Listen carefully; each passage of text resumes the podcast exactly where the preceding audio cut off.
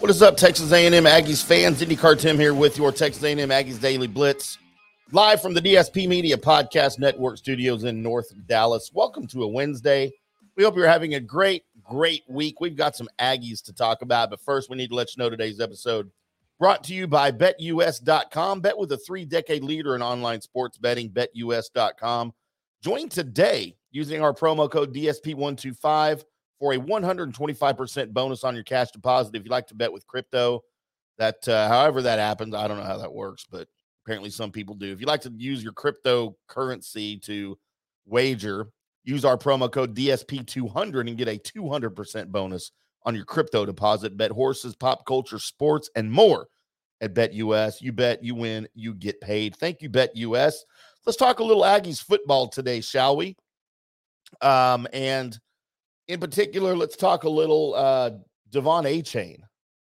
And let's talk about why maybe he's not being considered, or at least being mentioned as being considered as a Heisman candidate or maybe a Heisman uh, favorite headed into the 2022 season for the SEC and all of college football. You know, when you look at his body of work from last season, clearly a big part of the team.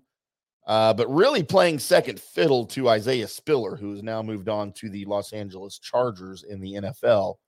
Uh, but, you know, last year, if you look at the stats, seven yards per carry, he led the SEC in yards per attempt with seven yards per carry.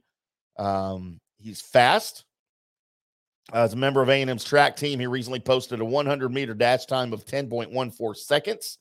That is the 10th fastest in program history.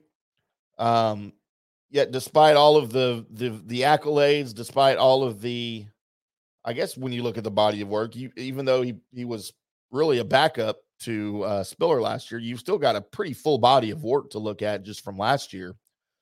Um, he's still not being really, at least that I've seen, considered, talked about.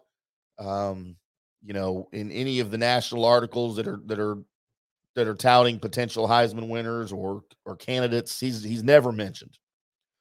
And I know A&M does not have a rich history of Heisman Trophy winners, um, but you know we're trying to change all that, right? Jimbo's trying to change that, and uh, I think like Achane might be a, a good place to start with that, as it's been now ten years since Johnny Manziel won the Heisman for the Aggies.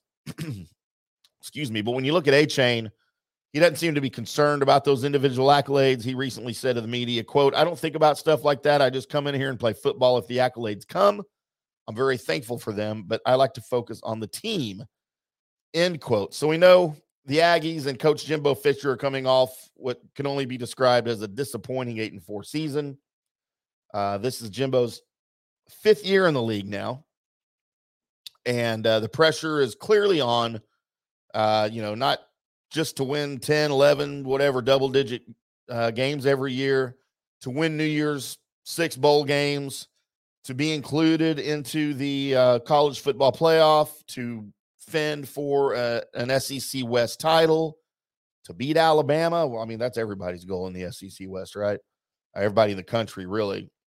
Uh, but when you look at the past couple of years, the success that the Aggies had uh, in the bowl game, the Orange Bowl in 2020. And then when you look at the, the win over Alabama um, last October, Achane played a pivotal part in both of those wins. You probably can remember the 76 yard touchdown run, the video of Achane sprinting down the sideline, being chased by uh, North Carolina players on the 76 yard touchdown run. He finished that night with 140 yards, two touchdowns en route to A&M's 41 to 27 victory, capping off their 9 and 1 season. Uh, when you look at the win over Alabama in October, how about that 96 yard kickoff return for a touchdown? That clearly paid dividends in A&M's 41 to 38 upset at Kyle Field. Uh, and Fisher commented on these. He said, quote, if you watch, his runs aren't just going outside. The majority of his runs are between the tackles. The guy has an unbelievable knack to get through there. He's very patient and a natural runner, end quote. So one of the things that might have been, you know, limiting his consideration are the reps. Um, as we know, as we mentioned off the top, he kind of played second fiddle to Isaiah Spiller, but he really had more reps than most backups do because they were utilized a little bit differently. Um, and really, what Achane lacks in reps, he made up for with production, right? So in 2020, Spiller recorded 188 carries for 1,036 yards, averaging 5.5 yards per carry. Achane tallied 43 carries for 364 yards and averaged 8.4 yards per play. Uh, we know that last year Spiller needed 179 carries to get to 1,000 yards and 130 snaps. Achane uh, made 910 yards on the ground. Spiller averaged 5.6 yards a play. Achane led the SEC, as we mentioned, at seven yards uh, per play. So is it just because of his lack of body of work? Is it his size? I mean, size doesn't really matter with the. Uh, I mean, he's not the biggest guy, but size doesn't really matter with uh, um, with a Heisman. I mean, clearly Doug Flutie, right? And for that matter, Johnny Manziel. Lots of lots of small guys have won the Heisman because it's about college football. It has nothing to do with the pros. But so, you know, but he's not a guy, even with that smaller frame, he's not a guy that shies away from physical contact.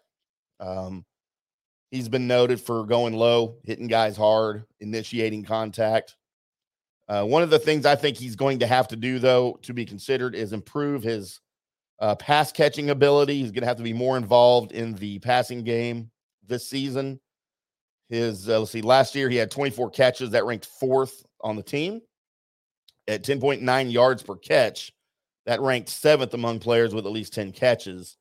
Uh, but you know, I think that will improve. I think that number will go up. He's been working on his route running. He's been working on his release out of the backfield, and uh, I just think with the offense this season, I think he'll have a bigger part of that. So take take note, De'Von Achane, voters. I know you're all watching. You're all listening to the show. Take note of De'Von Achane. Watch him this season, and I think by the time we get into, uh, you know, late part of October into November, I think his stats are going to be right up there with anybody else that's being considered, being talked about as possible Heisman contenders. And uh, that's going to bode well for A&M because if he is, if he's got the stats, if he's got the numbers, if he's shown the production, that means A&M's playing well. That means A&M's going to contend. And I think everybody would be happy with that. But I would love to know what you guys think about Achane's chances this year. Is it just a lost cause? Are we just not going to get any notoriety for an Aggies player uh, in this day and age? Find me on Twitter at IndyCar Tim. The show is at Aggies Daily. You can find us also over at allaggies.com, the Fan Nation website, part of Sports Illustrated's family. All things Aggies, football, basketball, baseball, golf, everything going on right now in Aggies athletics. Find us over there. We'd be happy to discuss things with you. Or if you're on the YouTube video, leave me a comment there in the comments section. I'd be happy to respond and have a little conversation with you. It's going to do it for us today. Thanks to betus.com. Thank you to you guys for popping in here with us. We'll do it all again tomorrow on Thursday. Until then, boys and girls, we'll see you.